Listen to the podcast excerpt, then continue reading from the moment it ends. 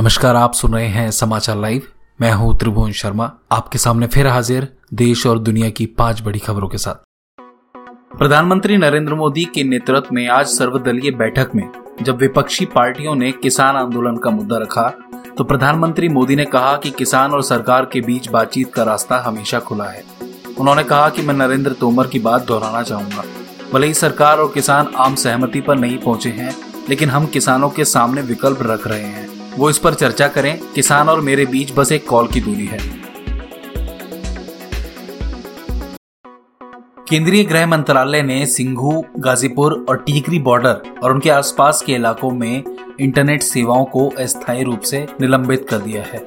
जो उनतीस जनवरी की रात 11 बजे से 31 जनवरी की रात 11 बजे तक सार्वजनिक सुरक्षा बनाए रखने और सार्वजनिक आपातकाल को कम करने के लिए किया गया है। शराब के शौकीन लोग शराब के सामने पैसा नहीं देखते। शायद यही वजह है कि हांगकांग में एक बहत्तर साल पुरानी विस्की बोतल की बोली लगी, जिसे 40 लाख रुपए में एक शख्स ने खरीदा है। हांगकांग में महँगी शराब के एक शौकीन ने चौवन हज़ार तीन सौ अमेरिकी डॉलर, जिसकी रुपए में कीमत 40 लाख रुपए होती है, उस बोतल को खरीदा है। दरअसल 290 बोतल की नीलामी की गई थी, जिसमें इस बोतल का नंबर अट्ठासीवा था।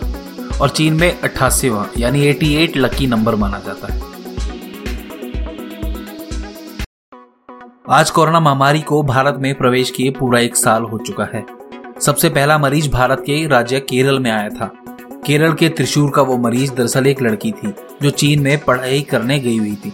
इक्कीस साल की उस लड़की का तीन हफ़्ते तक इलाज चला था। आज भारत में कोरोना के एक साल में एक करोड़ सात लाख चौंतीस हज़ार मरीज़ सामने आए हैं।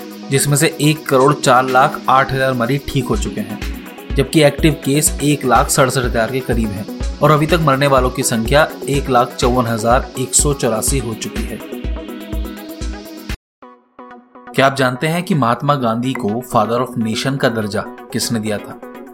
चलिए आपको बताते हैं। 6 जुलाई 1944 के दिन सुभाष चंद्र बोस ने सिंगापुर में अपने एक भाषण में महात्मा गांधी को सबसे पहले फादर ऑफ़ नेशन कहा था।